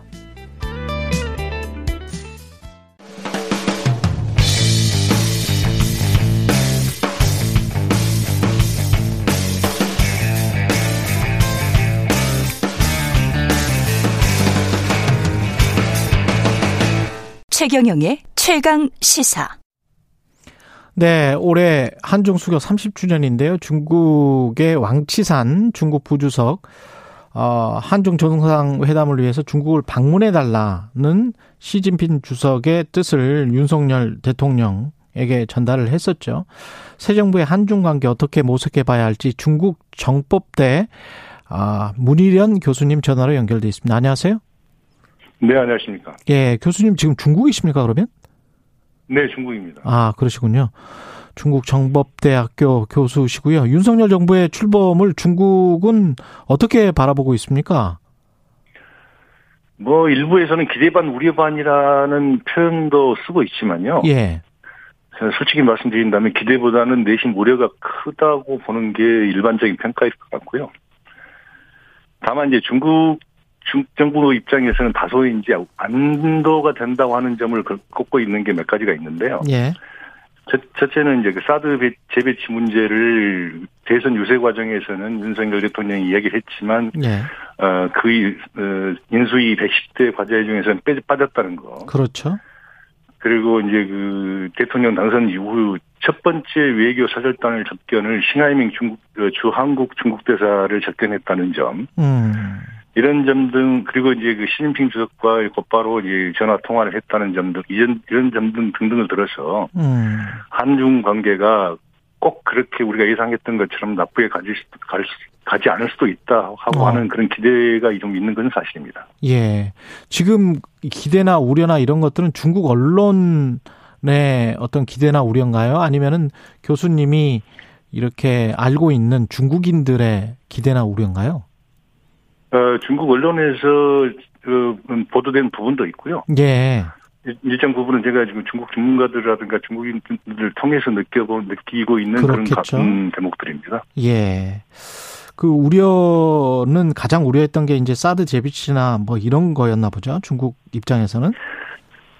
사드 재배치는 하나의 그 표현이라고 보는 건데요. 예. 그러니까 중국을 윤석열 정부가 과연 어떻게 인식하느냐 하는 문제거든요. 음. 그러니까 중국을 전략적 위협으로 보느냐 아니면 그렇지 않느냐 하는 점에서 이제 대중국 그 원 외교의 기조가 결정된다고 보고 있기 때문에 그렇죠. 그 일- 연장선상에서 사드 문제가 나온 것이지 음. 꼭 사드를 재배치하겠다는 것이 그 하나의 그 외교의 그 원칙이 될 수는 없는 것 아니냐 하는 거고요. 예. 또 하나는 이 가장 우려하는 것은 사실상 미중 관계에 있어서 미중 관계가 첨예하게 대립 대결을 하고 있는데 음. 한국이 이 특히 새로운 정부가 이렇게 대미 외교에 크게 방점을 찍고 있기 때문에 예. 앞으로 이, 이전 문재인 정권과는 달리 일방적으로 이, 그 미국 우선주의, 미국 제일주의의 기조를 로 따라가는 거 아니냐. 음. 그런 점에서 가장 가장 큰 우려를 하고 있는 것이죠. 그렇군요. 이번에 저 왕치산 중국 부주석이 왔잖아요. 이거는 어떤 의미가 네네. 있다고 보세요? 사절단장으로 왔는데. 어, 저는 이제 그 두 가지 점에서 보는데요. 하나는 이제 그 우선 음, 음, 말씀드리고 싶은 거는 그 실질적인 이인자라고 하는 표현은 다소 논란의 여지가 많습니다. 예, 그래서 저는 그러니까 예, 말 안 했습니다. 예, 그렇게. 이인자는 그 사실상 리크창 예. 총리고요. 예, 예. 그리고 이제 왕치산 부, 부주석이 당내에서 인바 최고 의사결정기구라고 할 수 있는 7인 정치국 상무회의의 위원도 아니고. 예. 또 25인의 정치 국원도 아니거든요. 예. 그러니까 당내 서열에서는 사실상 그 배- 제외되어 있는 그런 인사고요. 음. 다만 이제 그 국, 그 국가 주석이 중국은 국가 주석이 대외적으로 중국을 대표한다는 그런 어, 제도를 갖고 있기 때문에 예. 국가 주석을 대표하는 부주석으로서 음. 이른바 이제 그 방문한 것은 중국 나름대로 굉장히 큰 성의를 보인 것은 분명하다라고 하는 점을 평가를 해야 될 것 같고요. 음. 또 하나의 문제는 이제 이번에 그 이전에는 대부분 특사 자격으로 왔을 왔거든요. 근데 예. 이번에는 사실 중국 외교부 발표를 보면 대특사 자격이지만 대표단을 이끈 어, 대표 단장이라고 표현을 하고 있습니다. 음. 그러니까 다시 말씀드리면 이게 이 대표단을 이끌고 와서 시- 새 정부가 제일 먼저 처음 처음으로 중국 정부를 대표해서 이른바 협상을 벌이는 이른바 주체가 아니었느냐. 음. 그래서 중국 정부 이번에 그 특사 자격으로 하는 것도 있지만 중국 정부의 입장을 어, 한국 새로운 정부 출범하는 새로운 정부에게 전달하는 그런 의미도 부여하고 있는 것으로 보입니다. 지금 저 시진핑 중국 국가주석이 중국 초청 의사를 전했다는 거잖아요. 황치산 부주, 부주석을 통해서. 근데 이제 네네. 이게 그 전에 문재인 정부 때 보면은 시진핑 중국 국가주석이 오기로 했었단 말이죠. 당연하죠. 이게 예. 지금 사실상 양국 간의 외교 관례로 보면 음. 어, 시진핑 주석이 가장 먼저 먼저 와야 되죠. 지금 한국에. 예. 그리고 또 사실 중국 외교부에서 어, 코로나 때문에 뭐좀갈 수가 없는 것이지. 예. 그 코로나 이 방역 상황이 진정되면 제일 먼저 간- 방문하는 곳- 음, 국가가 한국일 것이라고 여러 차례 이야기를 했거든요. 그럼 오기로 했는데 왜 초청을 하는 거죠? 와라고? 근데 그거는 이제 그 보기에 따라서는 음. 그 본인이 올 수 없으니 뭐 한국이 먼저 와달라고 할게 이해를 할 수도 있겠지만 음, 코로나 때문에? 어 코로나 때문에 그러니 음. 일단 뭐 자신 자신들의 입장 이, 이 자기들이 곧, 곧바로 가서 뜰 수 있는 그 자리를 비울 수 있는 입장이 아니니까 예. 아마 그런 예의적인 그 관례적인 차원에서 얘기를 한 거 아닌가 싶은데요. 예. 큰 중국에 대해서는 큰 의미를 부여하고 있지는 않은 것 같습니다. 그 부분에 그, 대해서. 그렇군요. 예. 왕 부주석이 다섯 가지 건의사항을 그 공개를 했다는데 이게 이제 뭐 어떻게 보면 그냥 다 추상적인 이야기예요. 전략적 소통 강화, 실질적 협력 심화, 국민 우호 증진, 밀접한 다자 조율, 한반도 문제에 대한 협력 강화. 뭐, 뭐, 논란이 될 게 없을 것 같은데 어떻게 보세요? 어, 방금 말씀하신 것처럼 음. 그 관- 양국 간 관계 증진 차원에서 거론됐, 거론됐던 그 이야기들이 총망라된 느낌인데요. 예. 그 눈에 띄는 건 4번과 5번입니다. 4번과 5번. 밀접한 네, 다자 네, 조율. 그, 예. 그렇습니다. 근데 여기 이 중국식 편을 중국의 별표를 보면 이렇게 돼 있거든요. 예. 그 다자 다변주의와 자유무역 체제 수호를 강조했다라고 돼 있는데 다변주의와 음, 자유무역 체제 수호 예. 이것은 중국이 이제 미국이 자국의 패권 유지를 위해서 음. 미국 중심의 일극 체제를 견지하고 있다고 비난을 해왔고 예. 특히 이제 중국을 배제한 공급망 재편이라든가 그러니까 중국에 대한 경제 제재를 가하고 있는 것은 음. 그 자유무역 체제의 기본 정신을 정면으로 위반하고 있다고 계속 비난을 해왔잖아요. 맞아요. 예. 맞잖아요. 예. 그렇게 보면 한국에게 너무 미국 편을 들지 말라는 중국식 입장을 전달했다고 볼 수 있는 있는 거고요. 음. 그 다음에 이제 마지막으로 다섯 번째 이제 한반도 문제를 거론을 했는데 예. 한반도의 남북한 화해협력이라든가 관계 기선 지지와 같은 그런 표현들은 늘상 했던 이야기고요. 예. 한국과 협력해서 한반도 비핵화와 영구적 평화를 추동하겠다라고 이렇게 돼, 돼 있거든요. 이 한반도 비핵화와 영구적 평화를 추진하겠다. 평화를 추동한다. 추동한다. 예. 네네. 이 부분은 이제 한반도는 남북한이라는 두 개의 당사자가 있잖아요. 그렇죠. 근데 북한을 염두에 두지 않을 수 없고 특히 중국 입장은 더더욱, 더더욱 그런데 예. 한국과 협력해서 비핵화와 평화 해제를 평화 체제를 추진한다고 하는 것은 굉장히 이례적인 표현입니다. 음. 이 부분은 아마도 이제 그 중, 북한이 비- 비핵화에 동의를 하지 않고 있고, 예. 특히 이제 최근 미사일 발사 등과 같은 도발을 계속하고 있기 때문에, 북한에 대한 일종의 경고를 담은 거 아닌가 하는 그런 해석들도 어. 나오고 있습니다. 예. 그런 측면이라면 또 우리한테는 좀 바람직한 그런 그, 뭐, 희망적인 해석을 한다면 그렇게, 하면 그렇게 될 수도 있겠죠. 예. 근데 이제 우리 정부 입장은 지금 북한 비핵화고 중국은 지금 한반도 비핵화라고 하면은 저 미군의 어떤 전략적 인 핵무기랄지 전술적 핵무기랄지 이런 것들도 지금 포함을 하고 있는 것 같은 그런 뉘앙스가 여기에 있고요. 그죠? 근데 이제 그거는 음. 사실상 육자 회담을 할 때부터 예.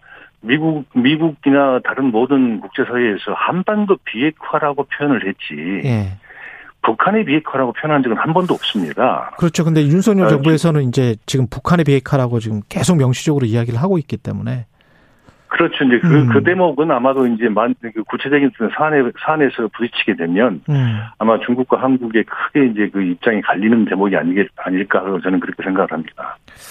그리고 아까 자유무역 수호도 사실은 미국과 유럽이 지금 새로운 WTO를 생각을 많이 하고 있고 그때 WTO는 공정무역이거든요. 지금 미국과 유럽이 생각하고 있는 거는 자유무역 중국이 지금 지적재산권을 비롯해서 굉장히 많이 침탈을 하고 있는 불공정 무역을 하고 있기 때문에 이거를 공정 무역으로 바꾸는 새로운 WTO를 생각을 하고 있는 것이고 중국은 오히려 이제 그 과거처럼 자유무역 그냥 그냥 하면 되는 거 아니냐 뭐 이런 입장인 거네요. 지금 보니까. 그렇습니다. 그러니까 예. 과거에 WTO가 표방했던 그 원칙대로 그리고 음. 그 운영 방식대로 어, 해, 해야지 음. 이걸 일방적으로 바꾸는 것은 이거는 동의할 수 없다 하는 게 중국의 입장입니다. 그렇습니다. 미국은 지금 룰을 바꾸려고 하고 있는 것이고요. 국제 무역 체제 룰을 그렇습니다. 네. 아, 좀 미묘한 게 있는데 가장 미묘한 거는 결국은 이제 한미일 동맹 강화를 안보 협력을 어느 정도로 어느 정도 깊이로 할 것인가 그게 중국한테 어떤 메시지를 주고 혹시 우리 경제 타격을 중국이 주지 않을까 그 선이 어딜까 뭐 이런 거잖아요, 결국은. 그렇습니다. 이제 예. 한미를 그, 좀 이제 우리가 한- 한국과 일본은 동맹이 아니기 때문에 한미일 삼, 뭐, 삼국 동맹을 할 수는 없는데요. 예. 그러니까 한미일 삼각 공조에 삼각공조. 있어서 예. 크게, 크게 보면 이제 세 가지 영역이 있을 겁니다. 외교 안보 분야의 영역이 있을 것이고, 그다음에 이제 그 공급망과 관련된 경제 분야가 있을 것이고, 그리고 이제 그 신강 이구르라든가 홍콩이라든가 티베트와 관련된 가치관의 문제가 있을 텐데요. 지금까지는 이제 그 한미일 삼각 공조 체제에서 공동으로 대응을 해본 적이 없거든요. 음. 근데 만일 이번에 이제 바이든 대통령의 방안과 방위를 계기로 혹시 이런 부분까지도 삼각 공조라는 이름으로 한국이 거기에 참여하는 거 아니냐 하는 게 중국의 우려는 분명히 있는 건 사실입니다. 음. 미국의 의도도 굉장히 중요할 것 같거든요. 지금 미중 간에 계속 이런 식으로 갈등이 계속되면 우리로서는 참 곤혹스러운 입장인데 조 바이든 대통령이 우리나라를 방문하고 그 다음에 이제 어 일본을 중- 가죠. 예, 일본을 가고 그 다음에 이제 우리는 또 중국이랑 뭔가를 할 거 아니에요? 지금 뭐 초청을 했으니까. 예. 어떻게 보세요? 일단 조 바이든 대통령이 우리나라를 방문하는데 어떤 논의가 오가고 어떤 종류의 합의문, 어떤 문구가 나오는 게 우리한테는 가장 좋습니까? 일단 그조 바이든 대통령 바이든 대통령이 방한을 하고 어, 예. 그리고 이제 바- 일본을 가서 미일 정상회담과 이제 쿼드 정상회담 하지 않습니까? 그렇죠. 그러니까 결국은 이제 중국 입장에서 가 본다 그러면 가장 크게 지금 전- 이 신경을 쓰는 부분이 음. 한일 한미 정상회담, 한 미일 정상회담, 쿼드 정상회담의 공통된 주제는 중국 견제일 거라고 보는 겁니다. 예. 그래서 이, 세, 이 중국 견제 부분에서 어떤 형태의 이른바 그 표현이 나올지 아니면 어떤 형태로 이 그 합의상이 구체화될지에 대해서 굉장히 이제 지금 그 관심을 갖고 있는 부분이고요. 예. 그다음에 이제 일본과는 특히 이제 물론 일본 중국 입장은 일본과 한국을 이제 이제는 같은 선상에 놓게 하는 게 아니라 그 별도로 별도 대응을 하겠다고 하는 게 중국 외교 방침인 것 같은데요. 예. 특히 이제 한국 입장에서는 사실 이제 그동안 미, 아, 중, 미 중 간의 균형 정책을 원칙을 이- 그 기- 견지를 하면서 상당히 조심스러운 얘기를 해왔잖아요. 예. 근데 이번에 이제 과연 그 미중 간에 선택하는 분, 분야가 있, 게 된다면 음. 윤석열 정부가 과연 어떤 선택을 할 것인가가 향후 향, 그, 한중 관계를 결정짓는 아마 시금석이 되지 않겠느냐 하는 그런 분석들도 많습니다. 지금까지 나온 우리 입장에- 예.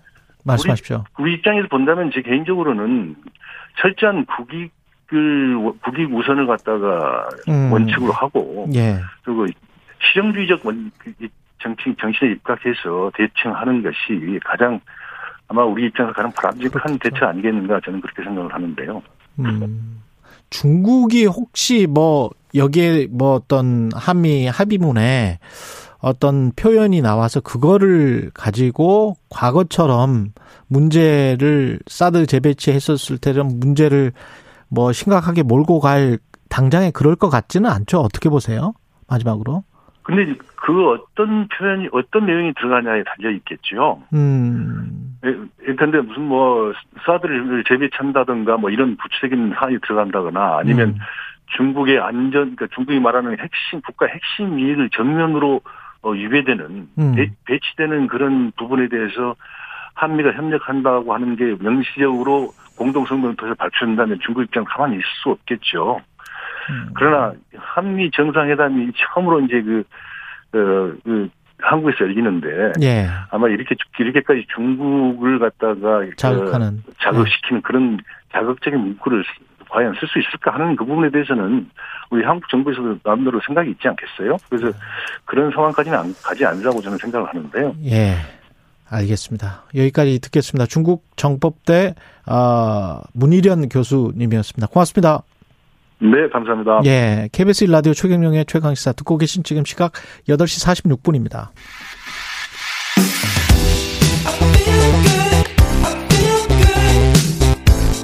세상에 이익이 되는 방송 최경영의 최강 시사 네, 어제 방송인 하리수 씨가 국회를 찾았는데요. 민주당 지도부와 차별금지법 제정에 관한 공개 면담을 가졌습니다. 어떤 이야기 나눴을지 직접 들어보죠. 방송인 하리수 씨 전화로 연결돼 있습니다. 안녕하세요. 네, 안녕하세요. 예. 어, 한 2주 전쯤에 이제 하리수 씨가 여야 지도부에게 차별금지법 제정 관련 면담을 요청을 했고, 이번에 이제 민주당은 응해서 어제 면담이 성사된 걸로 제가 알고 있는데, 대화는 잘 네. 됐습니까? 어, 네, 아주 어, 좋은 이야기 많이 나누고 왔습니다. 예, 뭐, 법 제정에 있어서 긍정적인 분위기였어요? 네, 그 이제 면담이 시작되고 나서 그 이야기를 나눠봤는데요. 예, 함께 해주신 민주당 지도부에서는 어, 시작하자마자부터 밝은 분위기였고 좋은 분위기였어요. 하리수 씨는 어떤 이야기를 했습니까? 저요. 예, 저는 일단 제가 생각하고 있던 그 차별금지법에 대한 개인적인 생각들을 좀 이야기를 했고요. 예, 일단 그 차별금지법에 대해서 많이 좀 오해하고 계신 분들이 좀 많은 것 같더라고요. 예. 그래서 그 부분에 대한 거를 좀 이야기를 좀 했죠. 어, 많은 분들이 오해를 하고 있는 게 어떤 부분이라고 생각하세요? 일단 차별금지법 하면은 그 생각하시기에 음, 좀뭐 차별하면은 뭐 성소수자 이렇게 해서 딱 그렇게 찍고 넘어가시는 분들이 많은 것 같아요. 예, 그래서 그 그거에 대한 잘못된 생각들 또 이 차별금지법이 되면은 뭐 제가 몇 가지 이렇게 그 영상들을 좀 보게 됐는데요. 예, 차별금지법이 되면은 뭐 약간 뭐 성소수자뿐만이 아니라 성 음. 아동 성애자나 뭐 음. 이렇게 좀 성독탈증 그런 사람들에게 자유를 뭐 부여, 부여해지기 때문에 절대로 이게 되면 안 된다라는 그런 반대 의견들이 좀 있더라고요. 예. 그런데 그거는 사실 범죄지 음. 자유를 주는 게 아니거든요. 그렇죠. 그건 범죄죠. 평등을 주는 게 예. 아니거든요. 예. 그래서 그런 잘못된 생각들은 절대로 뭐 헌법에서도 그렇고 범죄를 용인하는 게 아니에요. 이 차별금지법 자체가. 어. 그렇기 때문에 그런 걸로써 이 차별금지법을 하지 해주면 안 된다는 얘기는 절대로 될 수 있는 얘기가 아니고 그걸로써 사람들을 현혹시키면 안 되는 거거든요. 근데 우리나라가 지금 헌법에 차별을 금지하라는 거는 헌법에도 뭐 이렇게 돼 있는데 따로 네. 어떤 법이 만들어야 져야 되는 이유, 핵심적인 이유가 뭐라고 생각하세요? 왜냐면은 예. 예를 들어서 노약자나 예. 몸이 불편하신 자. 장애를 가진 분이나 아니, 예. 장애를 가진 분이시나 차별을 받고 있는 예를 들어서 직장 내에 음. 그 정규직과 비정규직 그리고 계약직 같은 음. 그 분들을 보면은 정규직들은 제대로 쉴 수 있는 그 휴식처가 따로 있지만 비정규직과 그 계약직 같은 경우는 따로 따로 이렇게 제도가 마련돼 있거나 그런 장소가 없기 때문에 계단 한 편에 음. 그 모여서 쉬거나 그런 제대로 된 그런 것들을 받을 수 없는 상황이거든요. 예. 그리고 뭐 외국에서 이렇게 우리나라로 와서 결혼을 해서 살고 계시는 이주 여성들 그런 분들에 대한 모든 이런 차별을 차별에 대한 이야기예요. 이런 차별 금지법 자체가 음. 우리가 사실 그 노약자도 그렇고 장애인분들도 그렇고 그런 분들을 이렇게 배려를 해줘야 되는 이야기인데 음. 그 배려에 대한 게 부족하기 때문에 이 차별 금지법으로 해서 법을 제정해줘야 되는 이야기 인데 음. 우리가 배려를 해주지 않고 있기 때문에 이 법으로서 그 차- 그분들을 보호를 해주자라는 그게 이 차별 금지법으로라도 좀 보호를 해주자는 얘기거든요. 그 차별적인 요소 때문에 부당하게 해고되거나 또는 뭐 차별을 당하거나 뭐 이런 것들을 미연에 방지를 하자 뭐 이런 이런 법이란 말이죠. 그렇죠. 예. 근데 그런데 거기에는 꼭 성소수자뿐만이 아니고 다양한 뭐 장애인이든 노인이든 뭐 나이 성별에 구애받지 않고 그런 말씀을 네, 그렇죠. 지금 하시- 하시는 그런데 거죠. 그거를 예. 마치 좀그 마치 약간 음. 그런 개인의 성생활 같은 그런 음. 민감한 그런 걸로 그런 둔갑을 것으로만 시켜가지고 예. 좀 이 차별금지법 자체를 변질시켜서 이야기하시는 분들이 있는데 예. 그거는 잘못된 이야기고요. 그렇죠. 사실은 그런 게 예. 묵인될 만한 사회가 아니잖아요. 음. 그 그런 거는 개인의 성생활은 개인적인 이야기고 음.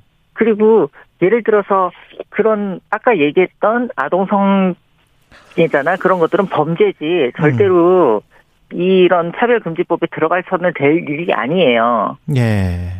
그렇기 때문에 그런 식으로 주장하시는 분들은 다시 한번 좀 그 머리가 머릿속이 제대로 되신 분인지 좀 잘 좀 그 병원 가서 한번 상담 좀 해보시고 아, 그랬으면 좋겠어요. 저기 그 지금 저 말씀하시는 거가 이제 미국 연방 민권법을 보면 성 정체성에 대해서도 차별을 하지 말라. 이게 지금 좀 포괄적으로 돼 있기는 해요. 현재 지금 네. 장애인과 연령, 성별 등에 대한 차별 어, 금지법. 성 정체성에 대한 거는 예. 예를 들어서 그 지금 성소수자에 대한 거지 예. 성그 아동 성애잖아. 그건 뭐- 성 정체성이 아니죠. 그건 범죄죠. 그렇죠. 그런 범죄자를 예. 그 옹호하는 이야기는 절대 아니죠. 예. 예. 근데 그렇기 이제 때문에 예. 그거하고는 관계가 없는 이야기예요. 음. 근데 이- 이 포괄적 차별금지법을 제정하게 되면 네. 김현숙 여성가족부 장관 후보자 인사청문회에서 이렇게 이야기를 했어요. 포괄적 차별금지법을 제정하게 되면 사회적 파급 효과가 커서 신중한 접근이 필요하다. 네. 이 말에 담겨 있는 함의는 아까 말씀하신 저 고용 문제랄지 해고 문제에서 네. 기업이 소송을 당할 우려가 있다는 것 같아요. 제가 느끼기에. 기업이 소송을 당할 그러니까- 위험이 있기 때문에 다른 분들한테 그 그러니까 그 무능 무능력해서 나는 이 사람을 해고를 했는데 이 사람은 네. 나를 어 어떤 그 차별적인 이유 때문에 해고를 했다고 역으로 이제 소송을 당해서 소송 남발이 될 우려가 있, 다뭐 이런 우려도 지금 이야기를 하고 있는 것 같은데요. 보니까 그래도 최소한의 예. 그 약자를 위한 보호 장치는 있어줘야 되지 않을까요? 약자를 위한 최소한의 보호 장치일 뿐이다. 예. 우리가 아무리 법이 있다고 하더라도 예. 지금까지 그 편의점 알바생이 음. 부당하게 그런 일을 당했어도 노동청에 고, 고소를 해서 음. 보호를 받는 저- 경우가 많지가 않잖아요, 사실. 지금까지 그런 제도가 있었음에도 음. 사실 법적으로 보호를 많이 받을 수가 없다, 없었잖아요. 음. 지금 국민의힘 이준석 대표에게도 면담 요청했는데 그 안 받아들여지고 있습니까? 어떻습니까? 어, 제 개인적으로 그 이준석 대표, 그 국민의힘 이준석 대표님이 예. 그 국민의힘의 대표님의 자리에 오르기 전에 네. 어, 개인적인 친분이 있었는데 예, 예. 시간이 지금 20초밖에 안 남았어요. 예. 네, 어, 면담을 안 해주시더라고요. 안 해주셨다. 알겠습니다. 지금 뭐 좀 정리를 해서 말씀드렸으면 좋을 것 같은데, 고 변희수 전 하사 네. 강제 전역 같은 경우도 이 차별금지법이 있었으면 뭐 안 일어났겠죠. 예. 방송인 네, 지금- 하리수 씨였습니다. 고맙습니다.